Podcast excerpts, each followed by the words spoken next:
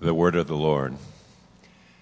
When the Pharisees heard that he had silenced the Sadducees, they gathered together, and one of them, a lawyer, asked him a question to test him Teacher, which is the great commandment in the law? And he said to him, You shall love the Lord your God with all your heart, and with all your soul, and with all your mind this is the great and first commandment. And a second is like it you shall love your neighbor as yourself. On these two commandments depend all the law and the prophets. And I will give you new heart and new spirit I will put within you. And I will remove the heart of stone from your flesh and give you a heart of flesh.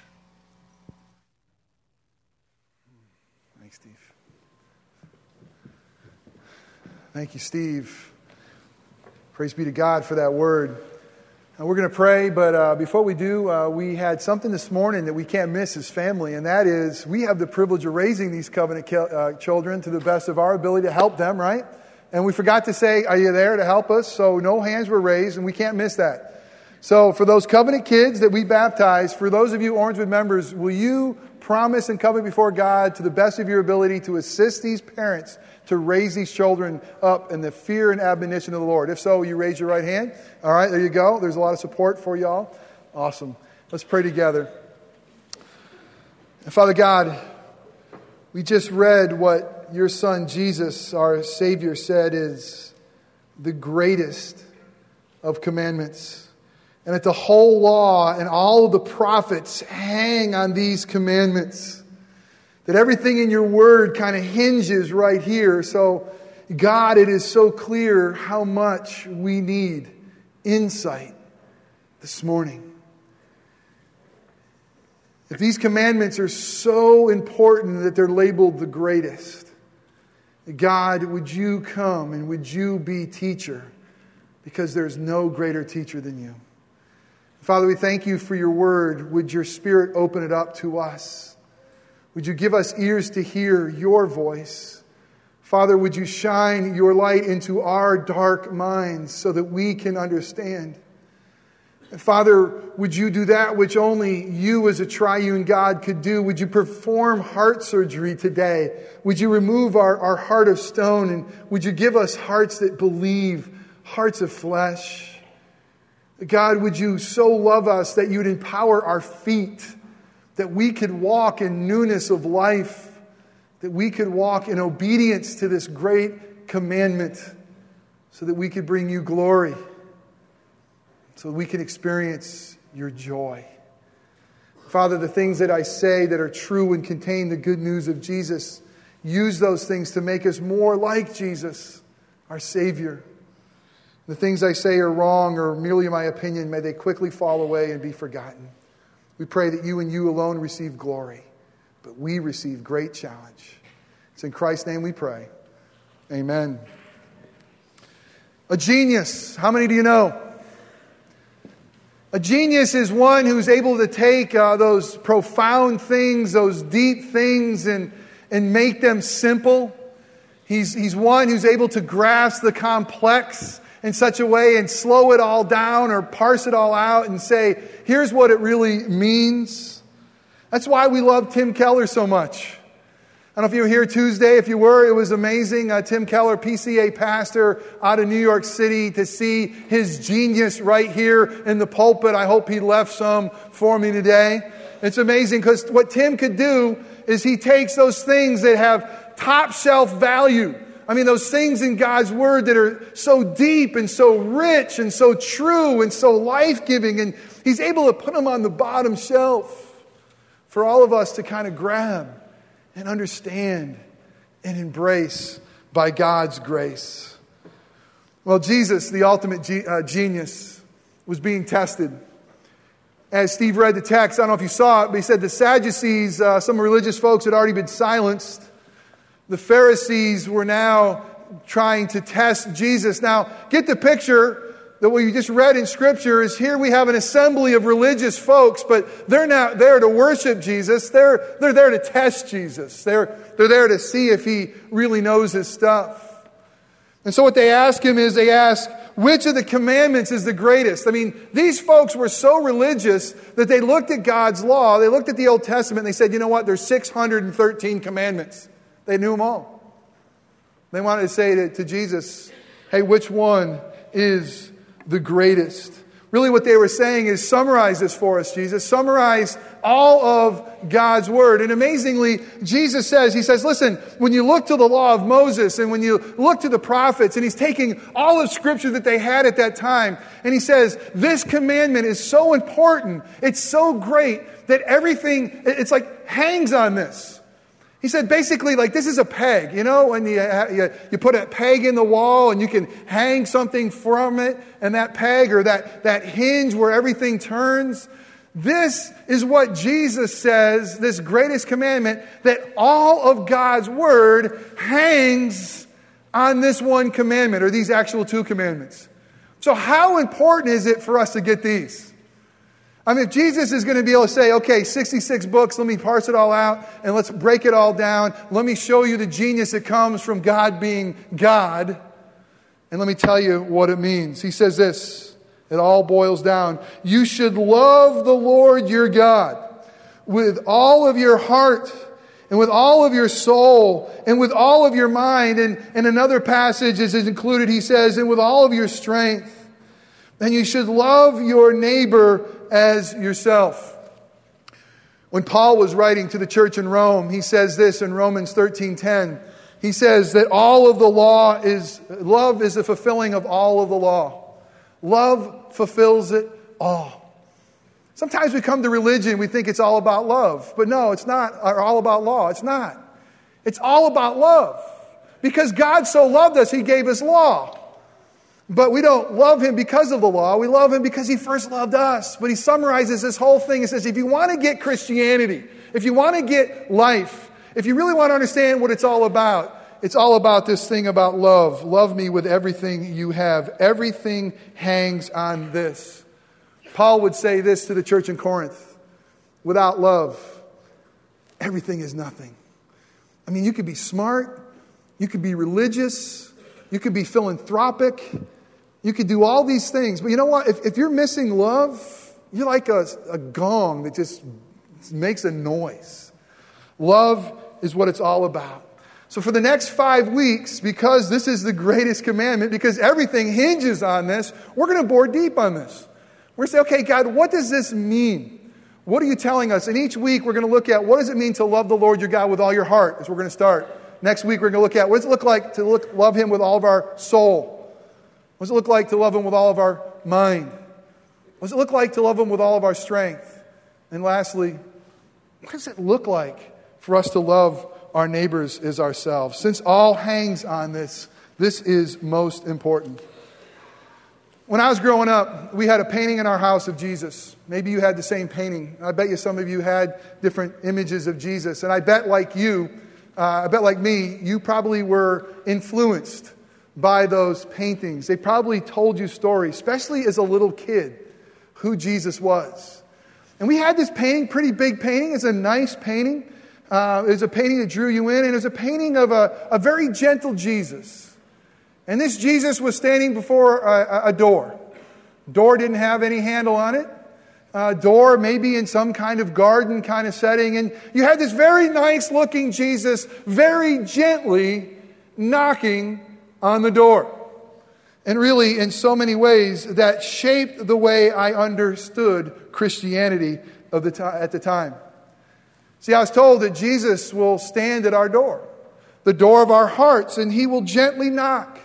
That this Jesus is a Jesus that hopes that you might let him in as he stands there and gently knocks. I, I was told that, that Jesus was a gentleman.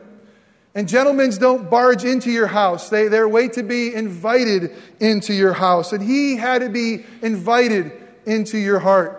And unless you invited him in, there he stood on the outside of the door, rap, rap, rap, rap, rap, rap, rap, ever so persistently, ever so gently, ever so lovingly, rapping on your door. This kind of mindset of Jesus, this kind of thought with Jesus was reinforced with a song we sang. Uh, there was an Emily Elliott song. She wrote it way back in 1864, kind of Civil War era. And she wrote a song that says this Come into my heart, Lord Jesus. There is room in my heart for thee. Now, the title of this the uh, hymn is There is Room in My Heart for Thee. Anybody know it? Anybody singing? It? Come into my heart, Lord Jesus. There is room in my heart for thee. Thank you. Thank you.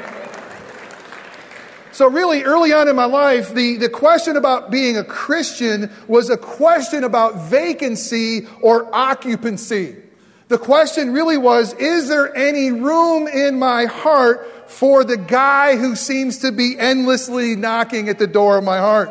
Is there room in my heart for Jesus? Kind of, kind of was asking, is there kind of a spare room? Do you got any room in there?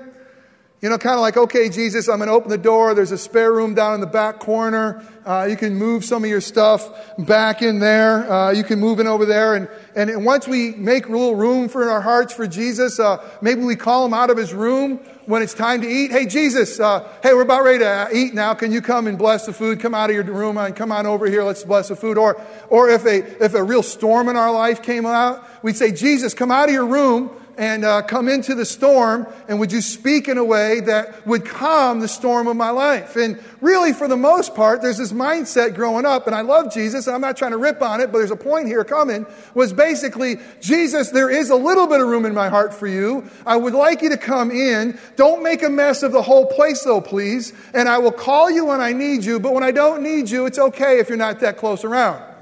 I got my space. You got your space how much room is available for Jesus in your heart? I think many times we live our lives saying, yeah, there's room in here, but not too much room. You know, I, I got a lot of other stuff. So do you. A lot of things that kind of pull at my heart. Growing up, we had exchange students come into our house. It was a great experience. All over the world, we would have uh, certain months where we'd have someone come into our house and live, and, and we called them family. They called my mom and dad mom and dad. We were their brother or sister, and um, you know, we would give them the spare bedroom. And I remember this one kid from New Zealand, Michael Troop, nice, nice kid, but you know, he was kind of a recluse, and his room was his room. You never went into his room. And by the way, if the door ever opened, it kind of smelled, to be honest with you. I didn't want to go in there. And it was, although he was there, it was like there was always a guest. Never really comfortable. Kind of like he had his space, we had our space. Is it that way with Jesus? You see, for a long time, when I read this passage and it said that we need to love God with all of our heart, soul, mind, and strength, it's the greatest commandment. And here's what I thought we got to make more room in our heart. It's not enough that he's in the back corner, it's not enough he's got the spare bedroom. So for a long time, my thought of loving God with all my heart is uh, I got to clear out stuff. I got to take stuff to the goodwill. I mean, not stuff that I really want. I mean, stuff that I could get rid of and make a little bit more room for Jesus. And if I have a little bit more room for Jesus, I will love him a little bit more. But I think God has something so much larger. You see, under a closer examination, loving God with all of our hearts, and listen to this, under closer examination, loving God with all of our hearts isn't a question of vacancy or occupancy. It's a question really of propriety. Who owns your heart? Who is the owner of your heart is really what is ultimate here. Who is the rightful owner? Because wouldn't you agree that the owner decides what comes or goes in your heart? Something you go home right now after church and you show up and someone's in your garage emptying out your stuff.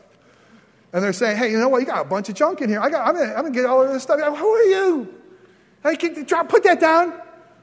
I, I might use that Lite-Brite later. Just put that down. That's important stuff to me. You have no right to come in here and tell me what I can keep and what I can't keep because why? I own it. It's my stuff. If you'd like to help me rearrange it, absolutely. Want to help me clean up? Maybe. But you see, the owner has the right to determine what comes or what goes. Scripture is very clear to us about our hearts naturally apart from Christ. Naturally, without Jesus, there is no room in our hearts for Jesus. And there is no desire to make room in our hearts for Jesus. Our hearts, when we're born sinful, according to God's word, by nature, we're children of wrath. You ready for this? By nature, our hearts are in enmity with God. And someone will say, no, no, that's not true. I'm a pretty good person. I'm a pretty moral person. Listen, compared to God's holiness, compared to where He is, that is what Scripture tells us. We, by nature, you ready for this? Have hearts of stone. Hearts of stone do not have any room for Jesus. The issue is much more than just occupancy. The, the issue is much more than just vacancy. The heart issue of natural man is in much more critical condition is can you make a little bit more room? You see, to love God with all of our hearts, if you want to follow along in the uh, outline, to love God with our, our hearts requires a heart transplant. We need a new heart. We need a new owner. And it's what God says. You cannot love God with our natural heart. That's why the prophet Ezekiel told us some amazingly good news that God says, I am going to give you, by my grace, for my glory, a new heart. Your old one won't do it. And I'm the one who's going to do it. I'm going to give you a heart of flesh. Listen, isn't this good news? What God requires, God provides. What God requires, God provides. He requires us to love Him with all of our heart, soul, mind, and strength. He requires us. That's the first thing He requires of us. That's our greatest duty is to love God. And He is so loving and merciful that He's going to give us a heart with the ability to love. You see, God so loves, He gives. You see, God so loves, He gives. You see, God so loves, He gives. He gave His Son. He gave His Son so His Son, who had a heart for sinners, could give us His life. And through giving us His life, He could give us His heart a new heart that loves God. It's called the heart of flesh. Listen, we can't love Him until He gives us a heart that enables us to love Him. So, in reality, in reality, in regards to our salvation, listen, I think a lot of you were like this with me. In reality, Jesus doesn't really stand gently at the door of our hearts and knock. In reality, becoming a follower of Christ, becoming one of the members of his family, it's not Jesus gently knocking. It's Jesus, through the power of the Word and the Holy Spirit, doing open heart surgery, doing radical change, saying, I'm going to take that which was dead and make it alive in Christ Jesus. Let me ask you this question. This is a very important question. If I am the one who opens the door to Jesus, who's the hero? If I'm the one who opens up the door to Jesus, who's the one who is wise enough to actually open the door? If I'm the one who opens the door to Jesus, who has the power? Think about your own door. What power do you have?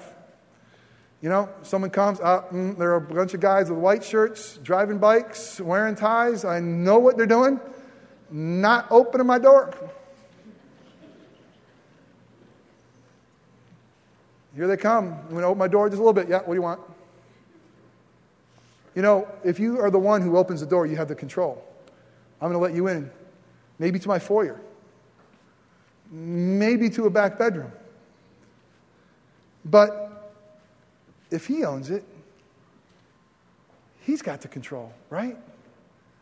I mean, isn't it really kind of arrogant that we would put ourselves as the one smart enough to answer the door. Doesn't it give us the hero status that only Jesus should have?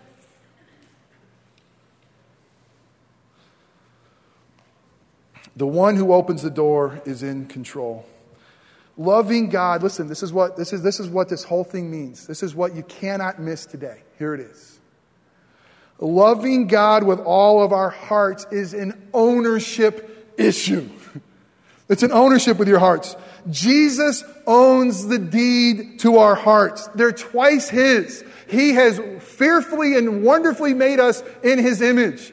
And if we are in relationship with Him, He has given us a new heart. If you are here today and you love Jesus, you have a relationship to Jesus, even if it's as small as a mustard seed, that's a gift from Jesus. Gift. You did not have the authority, the ability to even open the door. It's all by God's grace that you even know and love Him. Gift. Gift. He's the hero, not us. He owns it. He's purchased us. Listen, our hearts are twice His. He's not only created it, but He bought it. He said, I'm going to give you a new heart, and here's what it's going to cost me my life. I'm going to hang on that cross, and I'm going to bleed out my life and my blood to cover your sins. I'm going to robe you in my righteousness so I can make you completely new with a new heart, a new life, a new creation. Make you mine. It's His. He owns the deed to him, the heart. You see, we don't ask Jesus into our hearts. We don't have that authority. We give Jesus the rightful ownership of our hearts. That's what it is. What does it mean to love the Lord your God with all your heart? It's saying, it's yours. It's rightfully yours. Who am I to say where you can go? We give Jesus the ownership, and this is fulfilling the great commandment. And the reality is, there's no closed doors in our hearts where Jesus can't enter. We host a lot of folks at our, our house. It's a great deal. I love that. Love having you all come in. Uh, but I guarantee you come to our house, you're going to find some doors closed. Because heaven forbid you open one of them up, you might get killed with the stuff that's going to crash around you. You know, we just swept everything out of the way that you can't see. We got some closed doors that you're not supposed to see. Because too much of life and too much reality and too much of the Jake's junk are behind those closed doors. And I know you're dying to open them. and if I see you open them, we've got issues. But I think when it comes to Jesus, we got some closed doors in our hearts. Jesus, come into my heart, Lord. Jesus, there's room in my heart for you, but really there's some doors in there that I don't want you to go in. Just stay away. Just keep clear of these things. These things are private. These things are, are, are, my things. But if Jesus owns our hearts, we have no right to close any doors to Jesus. He's the one who owns them, right? I mean, He's the one who's given us these hearts. No closed hearts. And you know what the goal of God is for our hearts? You ready for this? You know what the goal is for God giving us a new heart? Here it is. The goal is, is that your heart will be like Jesus' heart. No questions about it. You want to know what God's doing in your life? He wants to make you more like His only begotten Son. He wants to make you more like Jesus. He wants you to give Him the rightful heart that is His and let Him do with it what He would like to do what He would like to fill your heart with, and what He'd like to break your heart with. I mean, loving Him with all of our heart is acknowledging His ownership and just realizing that, God, you have the right to bring in what you bring in. You have the right to break it the way you want to break it and continue to break it and continually remake it. And sometimes want to say, God, what are you doing? It hurts so much. Why does my spouse have cancer? Why can't my spouse find a job? Why, why, are my kids going this way? What is happening with my life? God, what are you doing? Can you go back to a closet in my heart? But we give him our hearts and we say, Loving you with all my heart is giving you the right uh, deed. This is yours, Jesus. Do what you want. Mold it and make it to be like yours, Jesus. That's what you want to do. You want to know that? That's loving him. Is that hard? Oh, man. Let's, let's, just, let's just talk turkey, orange Orangewood. I mean, really, don't we just kind of want him to have a part of our hearts and maybe a little bit more love to thee, oh Jesus, more love to thee? But let me still have that deed in my hand. And let me still tell you who stands at the door. And let me tell you where you should go. And let me tell you what should come in and what should go out. And Jesus says, I love you so much. The only way you'll truly be able to live, the only way you'll truly be able to love is you fully give it to me. Let me have it. And here's the beautiful thing Jesus is going to reshape our hearts so that we could truly live. He came to give us life and life abundantly. He didn't come just to ruin our lives, He didn't come to just to say, You don't matter. We fully live when we fully live for Jesus. Do you believe it? You fully live when you fully give your heart to Christ. And say, Do with it as you will, Jesus, because the safest place I could be is right in your hands. They're nail pierced. I won't always get it. I won't always understand it, but thy will be done. Once God gives us a new heart, it's called the heart of flesh. And then we can love him. Let me ask you this question Who owns your heart? Who owns your heart? Have you surrendered it to Jesus? Let me ask you this What doors in your heart are closed to him? It's an ownership issue, folks. Then, once He gives us a new heart, we need a heart that beats for God, a, a heart of flesh that loves God above all else. Listen, there should be no idols in our hearts. There should be nothing in our hearts that competes and compares with Him. In comparison, the way we love God, there should be no rivals. And I think the biggest rival we have, Saul Cruz said it just two weeks ago here in the missions conference, oftentimes are our kids or our families. We take those things that are amazing blessings and we make them rivals with God. He said, Nothing should compare to the way you love me. He's ultimate. It's true. Don't let his blessings rival his being. Don't let his blessings, the things he's given you, rival who he is. Do you love God above all? Above all. If not, repent but the second part of that is this a love, a uh, love that loves all in light of God. I love Japan. Why do I love Japan? Well, my wife went to high school in Japan. Because she went to high school in Japan and her family fell in love with the culture and we got a bunch of Japanese stuff around our house. I fell in love with Japan because she fell in love with Japan. And the one I love, I love the things she loves if I really love the one I love, right? And so, if we really love God with all of our hearts, guess what? We're going to really love the things God loves. And what does God love? Well, Micah 6 8 tells us this. He says, For I have shown you, O man, what is good, and what does the Lord require of you? Here are the things that God loves that you're to act justly, that you're to love mercy, you're to walk humbly with God Basically, God is saying, if you love me with all your heart, you should love everything because of me, in light of me, of, of giving you a new heart, of who I am, this new creation. You should see the whole world differently. You should see it through my love and through the way I see the world. And, and now you should act justly. Jesus says, if you love me, you'll keep my commandments because my commandments reflect who I am. If you're in love with me, you will do justice. And if you love me, you'll weep over injustice. Let me ask you a question. When was the last time you wept over injustice? When's the last time? I mean, maybe it was in school with you students, or, or maybe it's on TV. When was the last time you saw injustice and you couldn't help but cry because you know that God does justly and you know this is an abomination to Him? Do you love mercy? When was the last time you wept over the lack of mercy being shown?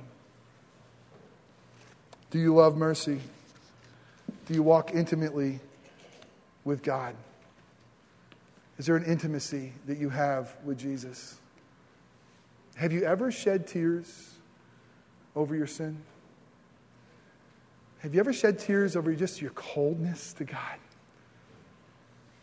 When I think about the things that God loves, one of, the, one of the heroes of our time is a guy named Tony Campolo, and what an amazing week at Orangewood. Michael O here last Sunday, man, he lit it up. Not only that, Tim Keller was here on Tuesday, unbelievable. Tony Campolo through our school was here on Friday. And when I think about doing things that God loves, I think of Tony Campolo. He's a, he's, he's a little bit odd and he spits a lot when he speaks, but I do too. So we have that in common.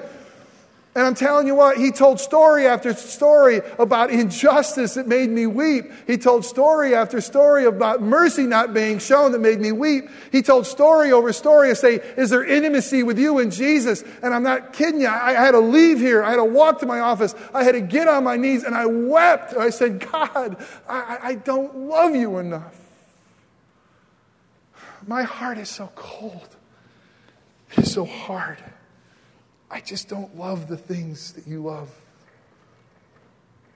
Come and do surgery again. Does Jesus own your heart? Give it to him today if you don't. He's not there knocking, he needs to do open heart surgery. And he'll lovingly and graciously do it. Do you love anything above him? Are there any doors in your heart that are closed? Are you loving everything in light of him? Listen, if this is the greatest commandment and we're breaking it, it should lead to the greatest repentance, right? If this is the greatest commandment and we're breaking it, it should lead to the greatest repentance. Say, God, forgive me for thinking I own my heart. Forgive me for the things that I love more than you.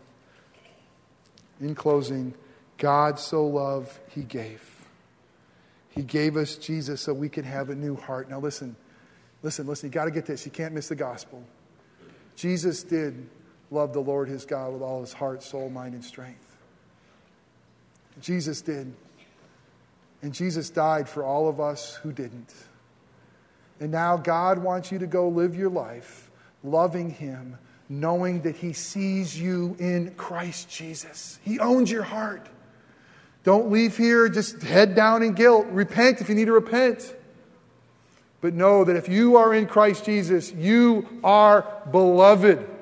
Because there was one who loved God with all of his heart, soul, mind, and strength. And he gives what he earns to you and me as his children. Isn't that grace? And he gives us his heart.